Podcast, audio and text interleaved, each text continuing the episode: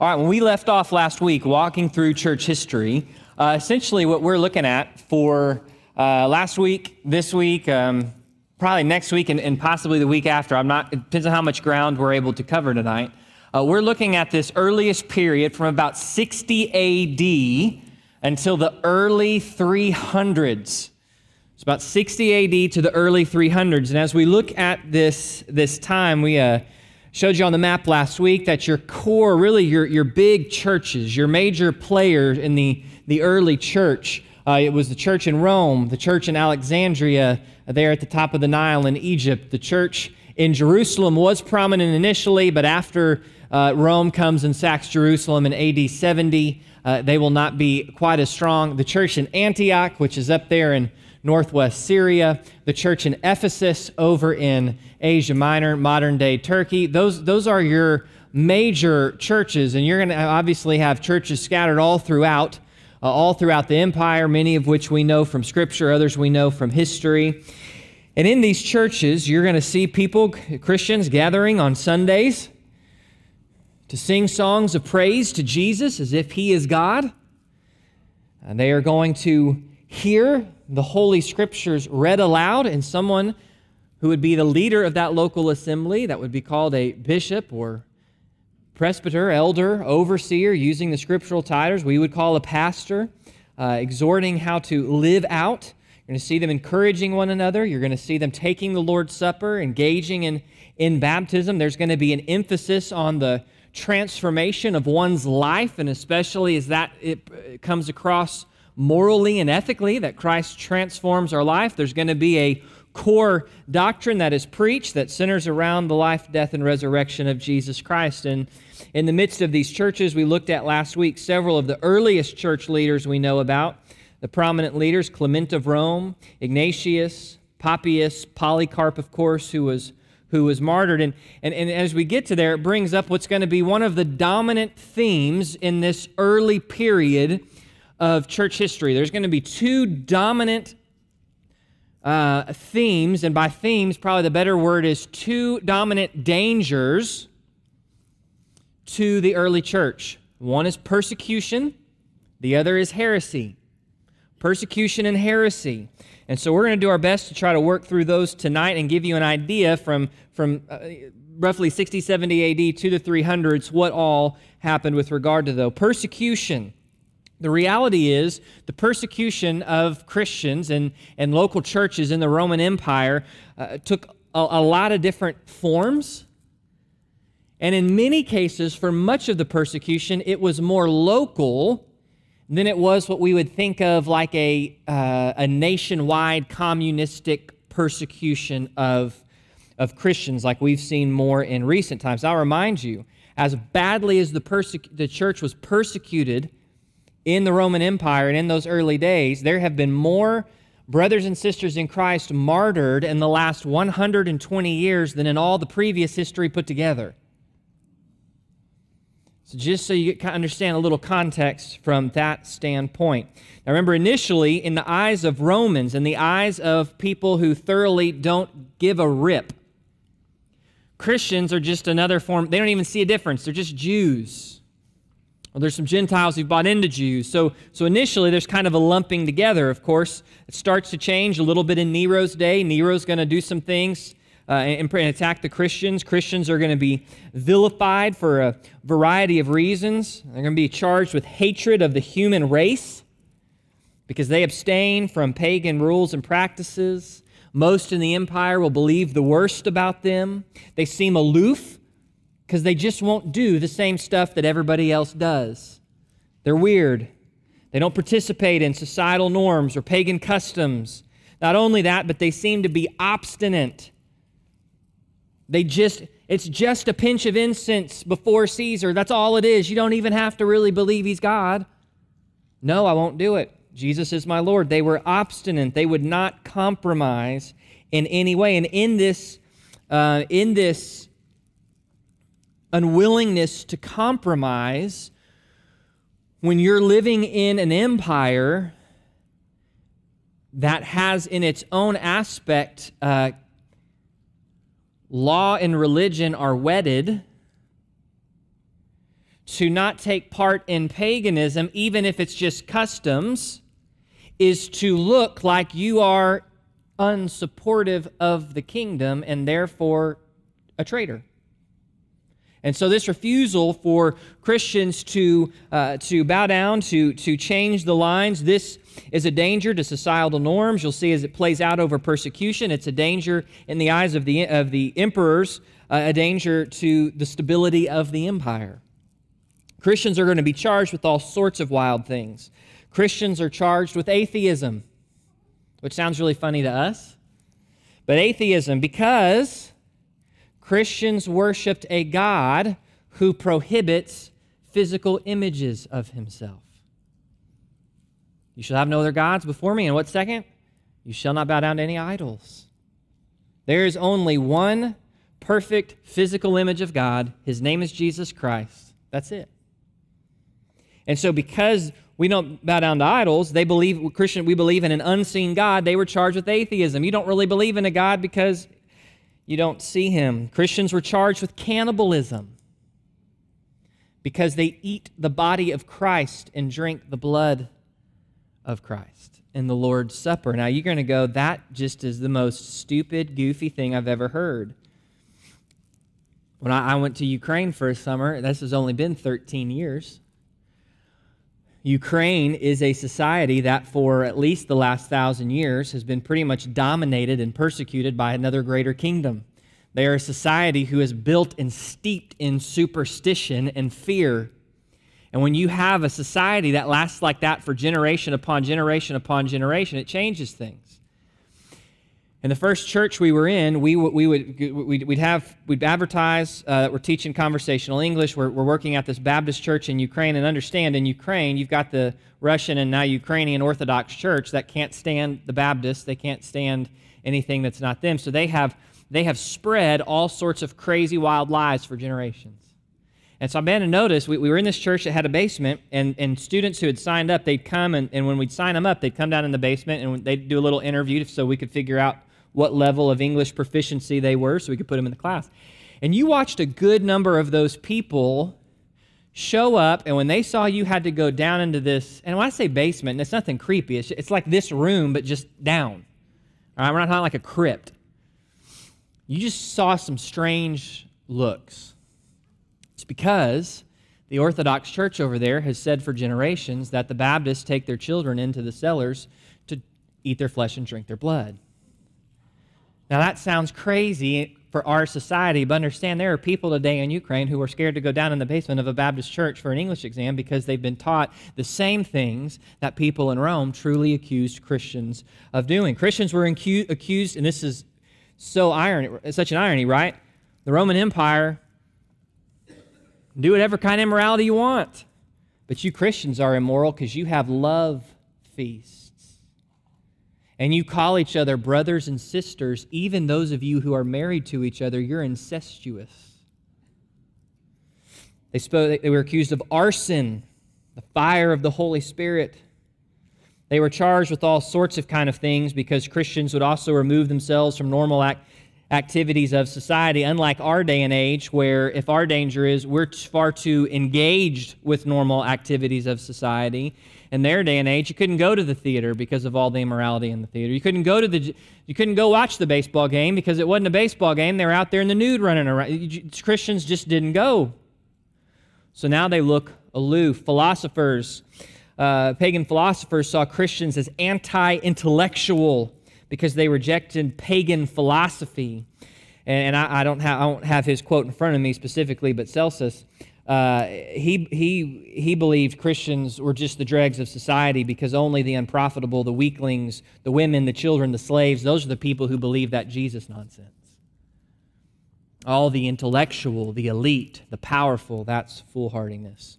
So accusations like these would come against Christians, and you have, as far as imperial persecutions, the first is under Nero in the 60s A.D., so when Paul and Peter are killed. The next is going to be in the 90s under Domitian. It's going to primarily be in Rome and in Asia Minor, modern-day Turkey. Why is that significant? Because It's under Domitian's persecution that John is exiled on the island of Patmos. Who does he write the 7 letters to the 7 churches in Revelation? Where all are of them? On a circular mail route in Asia Minor, facing severe persecution. It means we can't ever forget when we come to the book of Revelation, it had an actual purpose in the day and age it was written in, because there are believers who are really being persecuted. Domitian, this is going to be when Clement of Rome is martyred, John the Apostle exiled, and Domitian is actually going under his persecution since there's still records of living relatives of Jesus, half-brothers, half-sisters, their descent. He's going to actually try to hunt those people down and take them out because they're living relatives of the King of David. Trajan is going to come along right after Domitian. He's going to engage in persecution. It's going to be sporadic. And what's going to be interesting is Trajan is going to correspond with a man by the name of Pliny the Younger, who writes, he's one of the major writers of antiquity we get a lot of our history of Rome from. And Pliny the Younger is going to have a government position, and they're going to engage, should Christians be killed or should they be sought out? And they're basically, Trajan's going to have a policy of, Christians are undesirable. They should be grouped with those who are, we think, are guilty of treason, but it's not worth wasting official resources to try to hunt them out. So don't try to hunt them down, but if somebody charges one with being a Christian, try them. If that person who's been brought to you as a Christian was willing to sacrifice to pagan gods, let them off. And if they're not, give them some opportunity, give them a couple opportunities to try to get them out. And if they're not, then kill them. So there is persecution that takes place. It's somewhat sporadic. And what's going to be significant about this is ultimately it's not that Christians, they're going to decide there's not any action that Christians are guilty of that's a crime. Their crime is they're a Christian. The crime is they bear the name Christian. That's what the crime is. So it's going to be sporadic. It's going to be there. Trajan reigns from 98 to 117. After that comes Hadrian. From 117 to 138, he's going to continue Trajan's policies, but again, it's sporadic. It's not as much there. You're going to have after him Antoninus Pius, again, sporadic continuation of the prior policies. It's going to be in his reign that Polycarp we talked about last week. Polycarp is martyred. After him, you get to Marcus Aurelius. Now, Marcus Aurelius is a Stoic, and he's a very intellect. He's different somewhat than the other guys who've come before him. He's not a raging madman power dog. He's a philosopher. He's a Roman. He's kind of classic.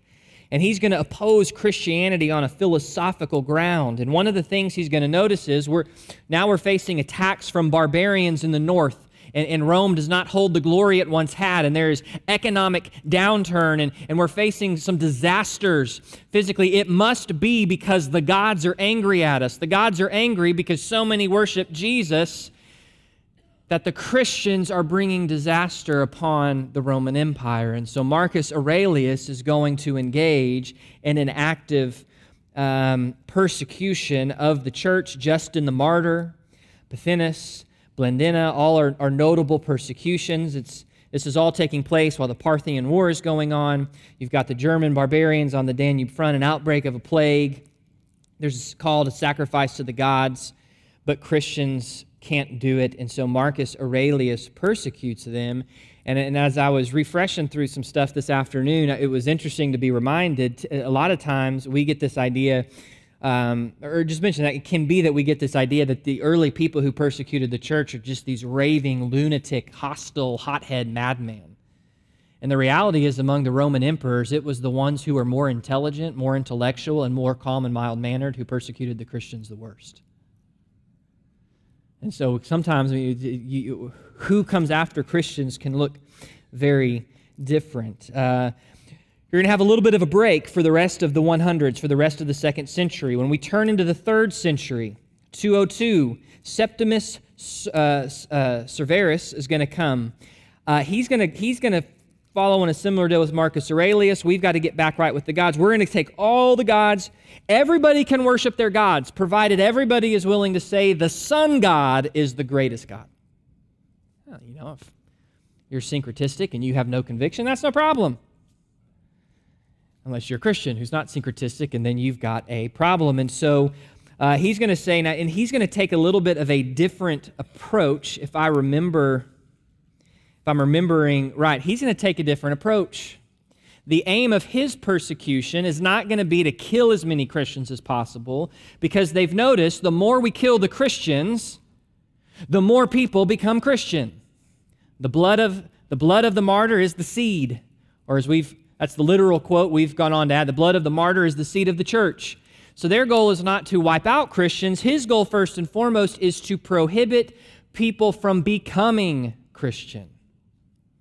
That's the aim. That's where the persecution starts with him. It's under his time that Leonidas, Irenaeus, who's a name we'll look at possibly tonight, possibly next week, is going to be killed, and as well as a woman by the name of, got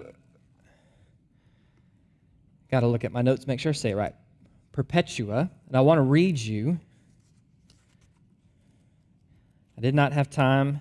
Told someone, I apologize that you do not have a cheat sheet. Saturday night, my laptop completely died. And as we are currently, Chuck's trying to work on it, but as of today, we are looking at the fact that everything I have worked on since I came to the church is gone. So you don't have a cheat sheet because I'm working on a new computer now, which is great, but see if I can find this in here, but yeah, no, I try not to think about it. It's really sad because it means every sermon, every Wednesday night, every cheat sheet, everything that you've seen or heard me do is gone because a motherboard decided to poop out. Now, why? Yeah. No. Hang on, why am I not? I'm sorry here. I want to read this to you, but I cannot find it.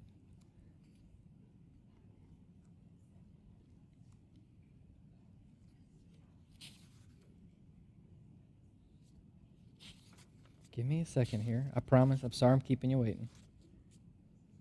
Because this is important. Perpetua was a pregnant lady who, along with four other individuals went forward to become Christian, and the way, and this speaks to us specifically, the way that you really displayed in the early church that you, in fact, were serious about your faith is what? It's through baptism. Now, baptism doesn't save you, but it's through that public proclamation that you're proclaiming to the whole world, there has been a transformation. Who I was born into this world as has died with Christ. I am a new creation. And so they step forward for baptism, and this is what cements their arrest. And so Perpetua and these other four individuals were arrested and charged not with being Christians, but with being recent converts. Now, she's young. She's pregnant.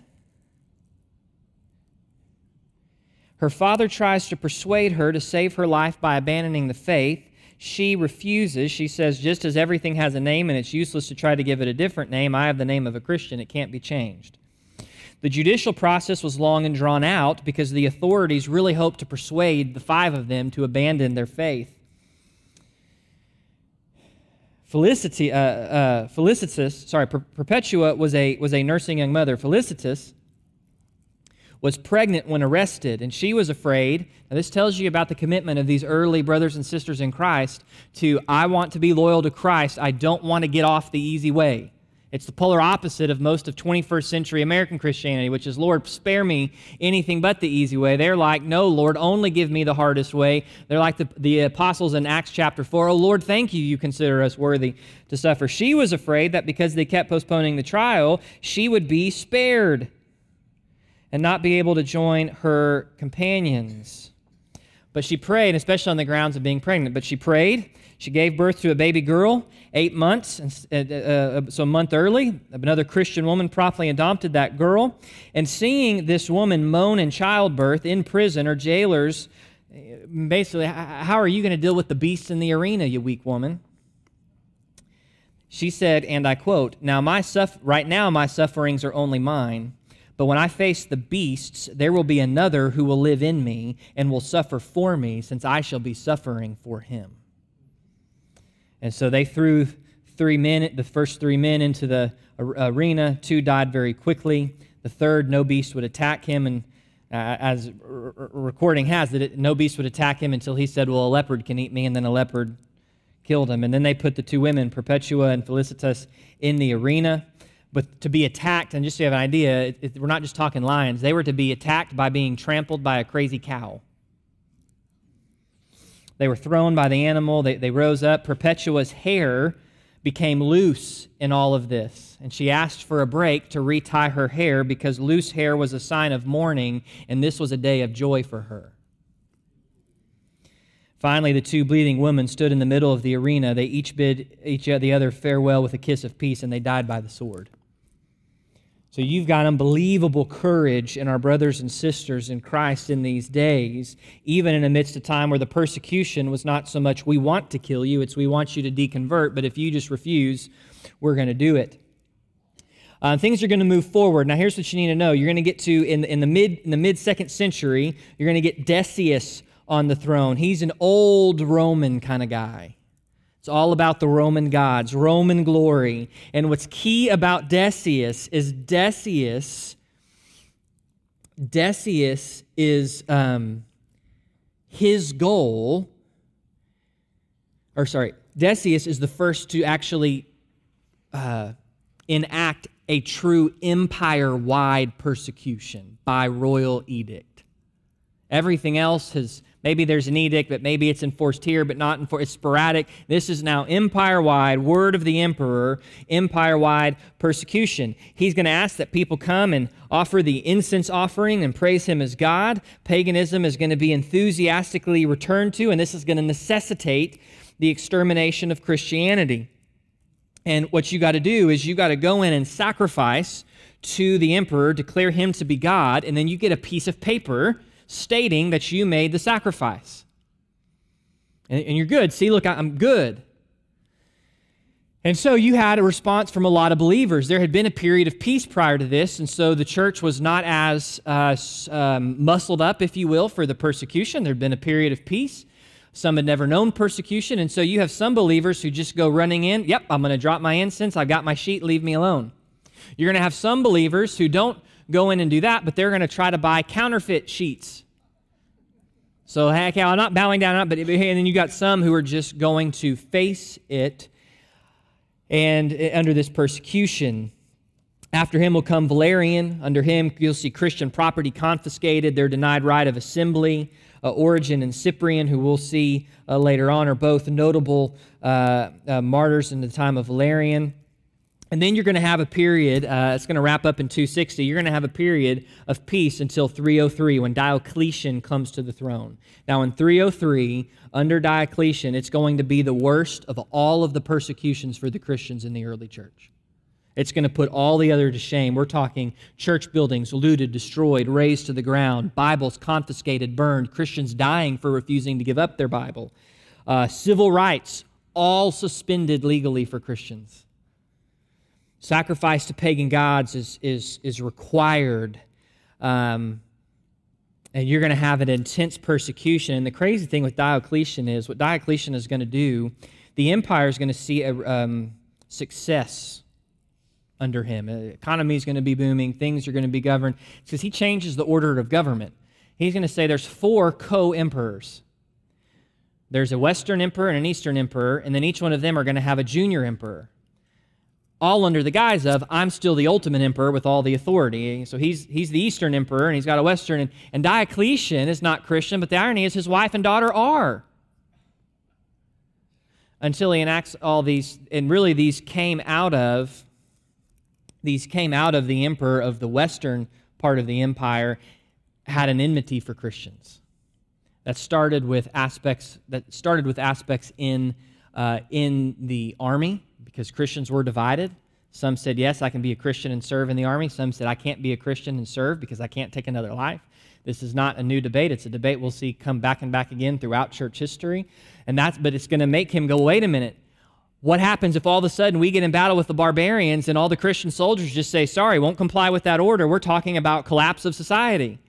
So it's going to be a series of, this starts a persecution, and then this is going to build to this thing, and then this is going to, until Diocletian, he twists Diocletian's arm, and Diocletian says, yep, here's the edict, we're going out, persecution starts. And of course, Diocletian's wife and daughter, they quickly make the sacrifice, so they're covered. And so goes history. Ultimately, Diocletian will retire. Galerius, the persecution will end under Galerius, who will issue an edict to stop all things because we've recognized we need to be generous as a government and tolerable. But he will die shortly after that, to which the Christians will go, your repentance was too late. And you will have that. Now, in the midst of these, make sure I know my notes correctly. Yeah. In the midst of these, you're going to have some responses to what do you do when you have people who claim to be Christian and seem to leave the faith. And then persecution stops, and they want to come back to the church. What do you do? We'll get to those in a second, but I want you to understand that that's going to start, especially under Decius, and go through Diocletian. You're going to have those things come up. Now, you're going to have what we call in the early church the Christian apologists, those who give a defense for the Christian faith. And, of course, the most famous of the apologists is Justin the Martyr.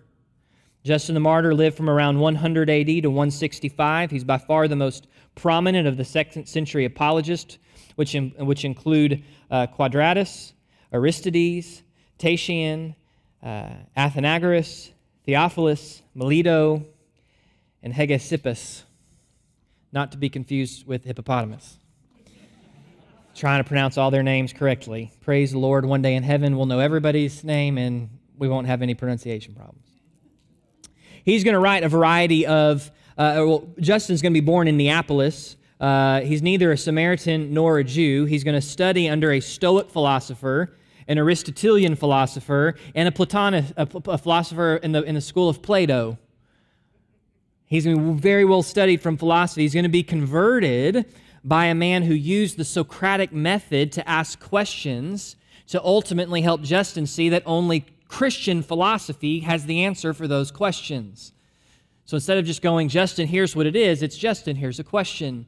Oh, look, this, and allowing Justin to kind of come to that. He's going to impose one of the great early church heretics of Marcion, who we may see tonight, but probably not till next week. He's going to develop, he's going to wage the apologetic battle on four fronts. He's going to battle against those who call themselves intellectuals and are calling Christianity anti-intellectual and full-hearted and superstitious. He's going to go against the state, who's obviously bringing allegations of treachery, and he's going to go against the Jews, and then he's going to go against the heretics. All four of those groups are opposing Christianity in some way, shape, form, or fashion. He's going to argue for Christianity using prophecy, miracles, and ethics. He's going to argue against the charges you heard me say earlier, incest, cannibalism, atheism, subversiveness. Ultimately, he's going to be prominent in Rome, and he is, and under the persecution going on when he's there is not one where we're going to take him out. And ultimately, someone's going to say, "Hey, he's going to get crossways. He's going to openly debate a pagan philosopher. From what we understand, royally defeats him soundly in the debate, and that guy's going to go and say, "Hey, you need to. I'm charging this guy as a Christian," and Justin will be beheaded in Rome around 167." The writings we still have today, we know he wrote against Marcion. We don't have copies of that or against heresies today. He wrote the dialogue with Trypho the Jew, which was written as a dialogue between a Jew and a Christian. Centers around two questions. Why do Christians live different from the Gentiles regarding the Jewish customs? And why do Christians put their hope in a crucified man? Because remember, to the Jews, Paul says, Christ is a stumbling block, because to the Jews, to be crucified, that's the death of one who is shamed. To be hung on a tree is one cursed from God. In every way, it goes against everything they understand and hold to about the Messiah. He's going to write the first apology and the second apology. Now remember, apology there is not sorry, it's a defense. The first apology is going to be addressed to the emperor, written in light of the Christian persecution in Asia, very possibly the one that killed Polycarp. It's going to point to, and it's going to drive in there. And then the second apology, I love ancient documents. The second apology actually precedes the first apology in the manuscript, but it's anyways, but it's second. So The big thing he's going to engage in, besides just arguing for the truth, is he's going to engage in which is called the Logos doctrine. And so in a fight against paganism, which has all these different philosophies that are saying these variety of things, he's going to establish, how do we come against this? How do we deal with this? He's going to establish the Logos doctrine, or Logos Christology, which is going to lay groundwork for ultimately later on when you're going to see heresies arise about the nature of the triune God, the Trinity. It's much of Justin's work that lays the groundwork for those later pastors and theologians to argue. The idea is that there is reason and wisdom in the mind of God. And the Logos is that reason, that wisdom spoken, articulated. Remember, the word Logos is Greek for word. God spoke forth His Word in creating the world, giving a separate existence to His Word, right? God spoke His Word, and His Word created, so the Word is distinct, but yet God hasn't lost that reason, that wisdom, that mind that went out with that Word. And I know some of us are going, wow, that's really, really deep, Wes. Yes, and this was just normal stuff for these guys, which shows how far we've all fallen in the world of television and internet. The Logos is immanent in the world, meaning that God planted, as God used His words and created everything, God planted His reason in the universe. There's a rational order to creation, to the minds of humans. It's why we can engage in philosophy. It's why we can create art. It's why we can recognize beauty from ugliness. It's why there is literature. And ultimately, the true Logos, what does Scripture say? In the beginning was the Logos, the Word. And the Word was God, and the Word was with God, meaning the Word is God, and the Word is also distinct from the one we know as Father, who's God. Jesus. Jesus is the Word. The Word became flesh in Jesus. And essentially in all of this, he's going to give an account looking at that Jesus is in fact the Christ, that Jesus is God, that Jesus is the ultimate reflection of the reason of God. And in doing this, he's also going to create a pathway, which is to say that when you look at all this pagan philosophy, if God is intelligent, if God who is all reasoning, if God who is all wise spoke everything into being, then if something is true, it doesn't matter who picks up on it or what words you give to it. If it's true because it reflects God. 2 + 2 = 4 is not in Scripture, but 2 + 2 = 4 because God is God and it reflects God.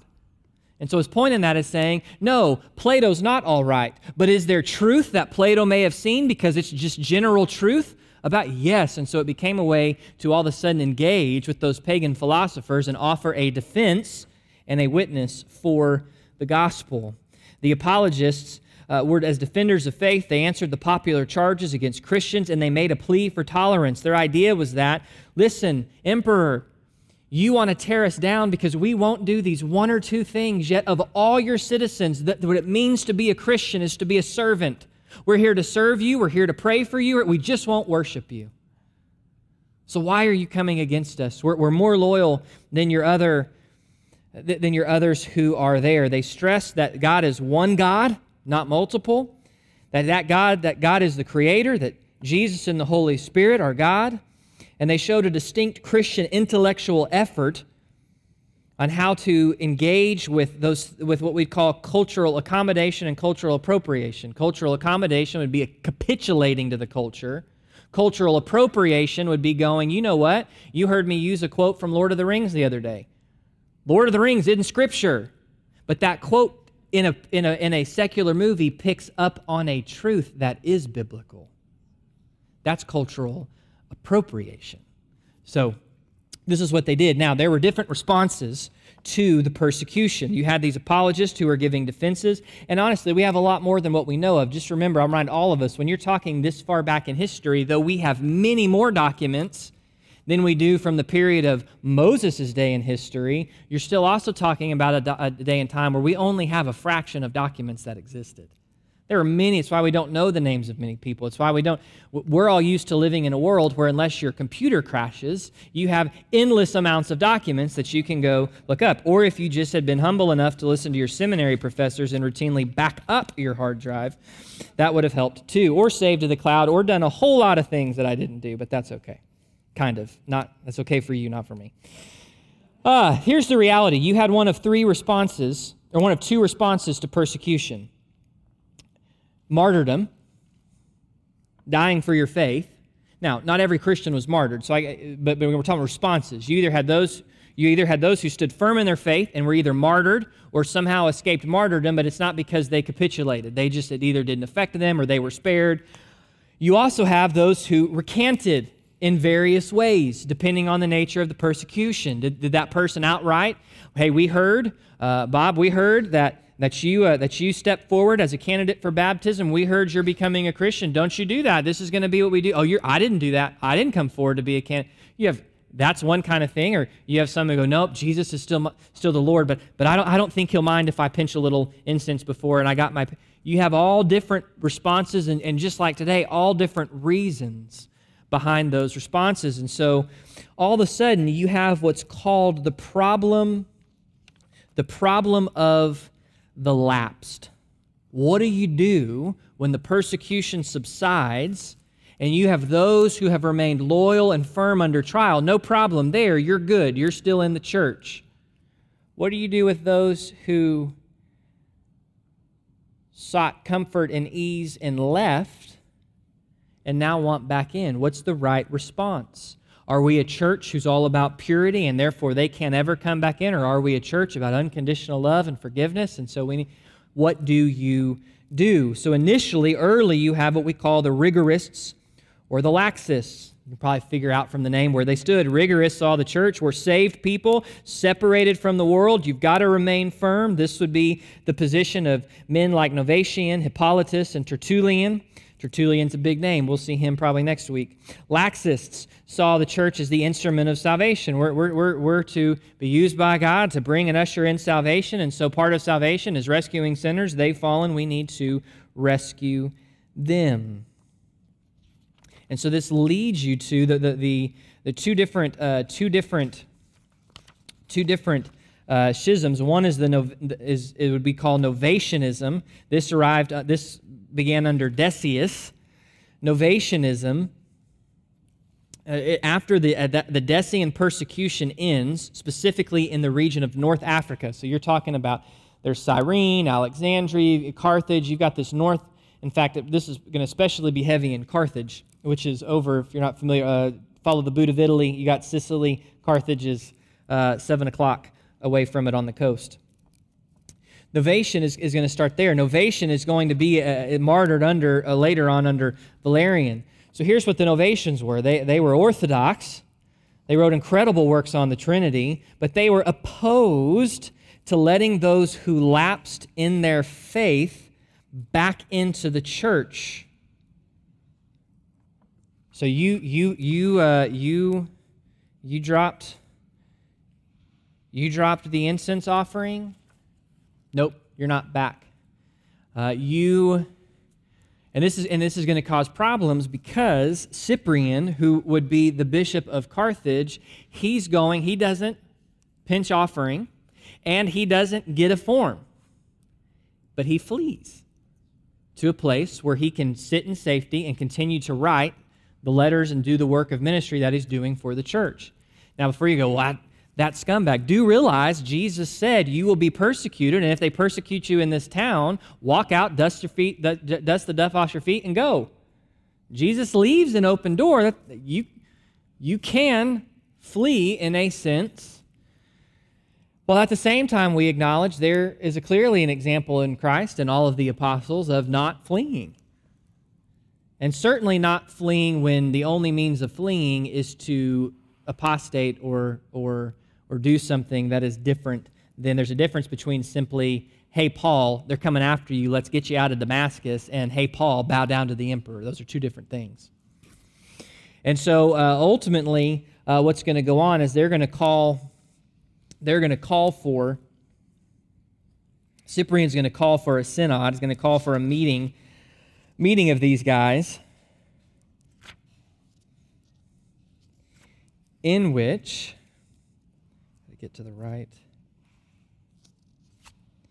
he's going to call for a meeting of these guys to try to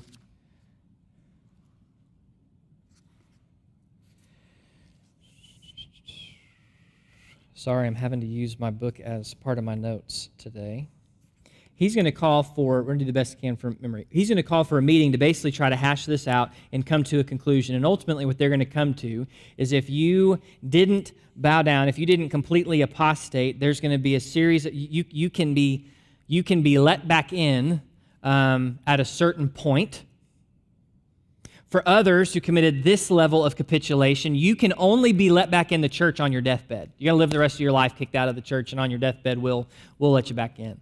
And then you've got another level, which is you went in there, you ran in there and did the offering, and you said that you're not a Christ follower, you're out, period. We won't let you back in. So they try to create this compromise position in there, and then you've got later on under Diocletian's persecution, what's going to be called the Donatist schism, which is going to again be the same idea.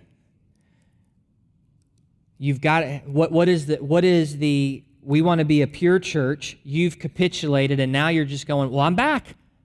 Oh, I know it was a moment when I'm back. Like, how do we know you're repentant? How do we know? Here's this question: you've fallen, you've lapsed into sin, pretty major sin, because you've denied, you've worshipped another god.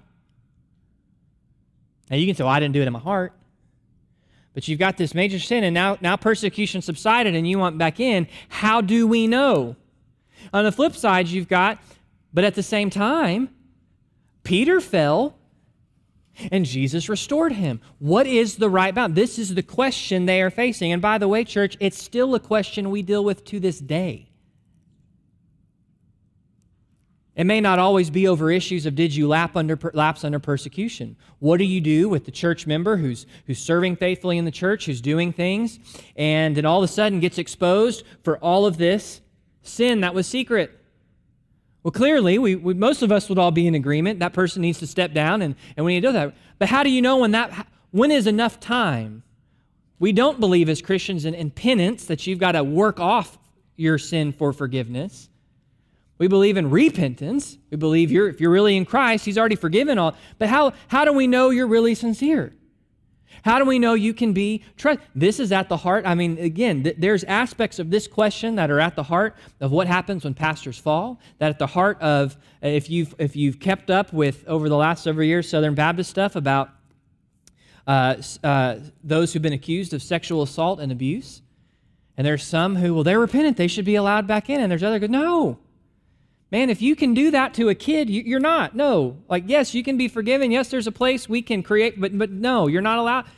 This is the same question behind these things. I watched a documentary on, actually watched two documentaries on Hillsong. I don't know how many are familiar with Hillsong Church. Their songs are, I mean, easily the standard bearer for most churches. You sing Shout to the Lord, that's a Hillsong song. That's the one that put them on the map big time in the early 90s. Hillsong had a very prominent, Hillsong had a New York campus, and give you the real, the pastor at New York campus, a man by the name of Carl Lentz, like the ultimate definition of a celebrity pastor. And I'm not saying that gooder, the true definition of a celebrity pastor. He's hanging out with people more prominent than any ruler and head of state. He's wearing clothes that are more than most of our yearly salaries. He's got a charming and charismatic personality that people gravitate to. He's at this church that is in the mecca of liberalism, and they've got lines out the door. They've got all of this stuff. And ultimately, he was exposed in 2020 for having an affair with another woman. And then there was some further accusations. So there was this huge fall from grace. And in the newest documentary, and I some other pastors had mentioned something, and Bethany found it, and then I watched it. In this newest documentary, it's the first time he's been on camera in 3 years. And my mom watched some of it, and I was talking to my mom. We both said the same thing, which was, on one hand, again, I'm not making a judgment. I'm giving you an observation. I watch the thing. One hand, I go, wow, there seems to be some genuineness of humility there. There seems to be that maybe there was a genuineness for ministry. He was kind of groomed to have some really bad habits. Some things were neglected. There seems to be. At the same time, you've got people who say he's a brilliant actor and cry on command. So it's what I'm seeing real, it's what I'm seeing not. Now, my point is not to make a judgment on what that guy is or whether he, my point is simply to say we still deal with these same questions. Because, church family, we are called to stand firm in Jesus Christ and not bow down to anyone other than Christ, whether that be literally bow down to another god or idol, or whether that be to bow down by capitulating to culture on things that are doctrinally untrue, by ethics that are morally wrong, by the very things that Jesus died on the cross to free us from. We are called to stand firm. We bow our knee before only one. At the same time, we acknowledge that it is possible to truly be a Christian, to fall to some level. We know as Christians, we're not above sin. Any one of us, we can still commit acts of sin. And if we fall, what is the process by which we need to be evaluated and undergo to be restored in the church where we can't see each other's hearts like God can see our hearts? Where trust is restored, where community and fellowship is unhampered, we still face these questions, and this is what the early church faced.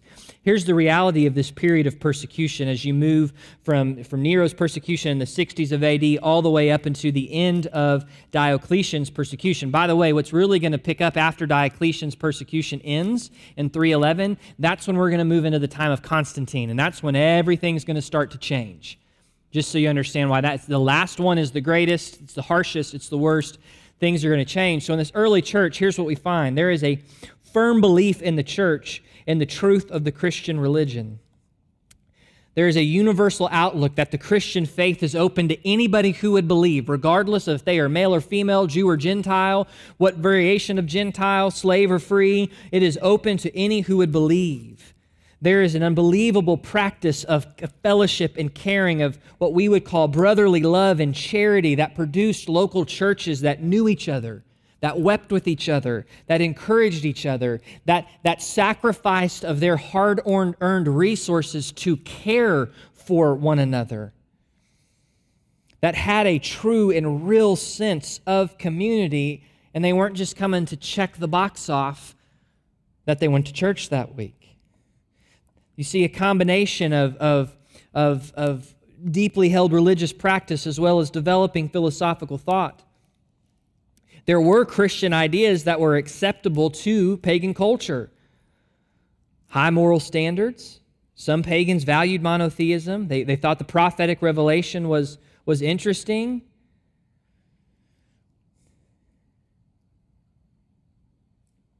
But the idea of a Savior who dies in the resurrection of a body, that's a stumbling block to Jews and it's foolishness to the Greeks. Christian miracles appeared to pagans like little more than magicians. Yet in the midst of this, you found a world that was harsh, dangerous, uncertain, and yet the church is living with a firm rock of hope while the society around them is weary.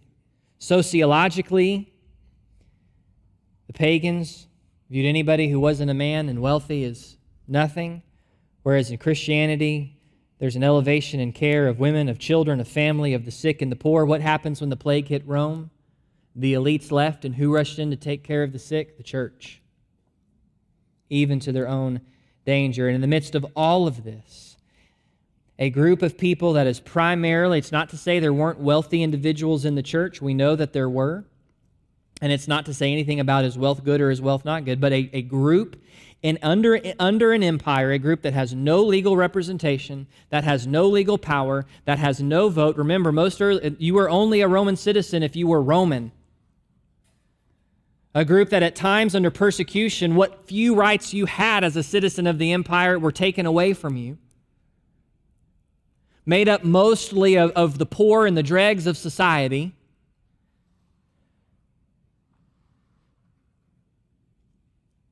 Survives every single one of the persecutions thrown at it, and not only survives, but grows every time.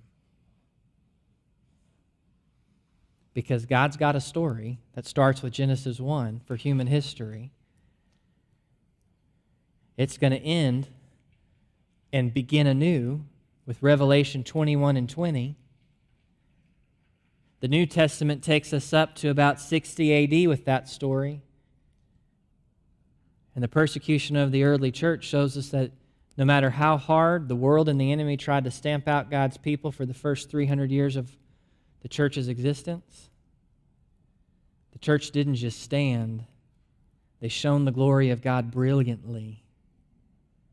And God preserved them and grew His church in a way that we still see reflected all throughout church history and in countries today that are under deep persecution.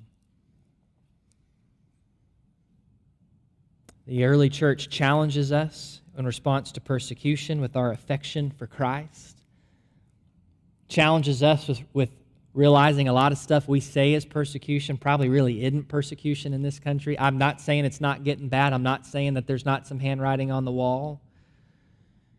But I don't know that we know what it's like to be thrown before a court for no other reason than you say you're a Christian, and that's enough to put you to death. But our brothers and sisters throughout this world do. Challenges our love and affection for Christ. It encourages us and calls to us. That's why I like to read some of these stories to you. There's going to be more stories in the weeks to come of these people who stood for Christ.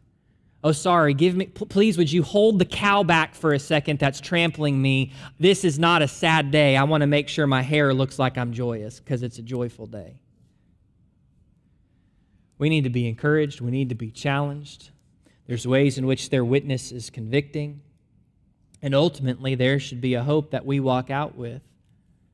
It does not matter what is coming down the pike in the history of our nation that we're living in, as it pertains to whether or not God will preserve us and use us for His glory to keep moving His kingdom forward. The answer to that is yes. I'm not saying it doesn't matter. I'm not saying you can't be concerned. That's not going down the track of what should we be politically as believers in America. What I'm saying is to bow down and swallow in fear, to feel what I fear most days, which is I just want to go put my head under a rock. How am I going to raise children in this world? Will I even get to raise my children at the rate things are going? We're not the first believers to face questions like that. And unless Jesus is about to come back, we're not going to be the last. And the Lord will sustain us, and the Lord will keep us, and the Lord will preserve us. Some may go home in the glory of a martyr's death. Some may go home in the glory of a final breath. But the Lord is truly on His throne, and we're going to have to cling to those truths like we've seen in Daniel to walk like the early church walked when it didn't just survive, it thrived. So, 7 o'clock, let me pray. Jesus, thank you for your truth. Thank you for the example of our brothers and sisters. We want to be a church, Lord, that stands firm. And we want to be a church that when people fall, we treat them and respond to them and seek to restore them just like you command us to in your word.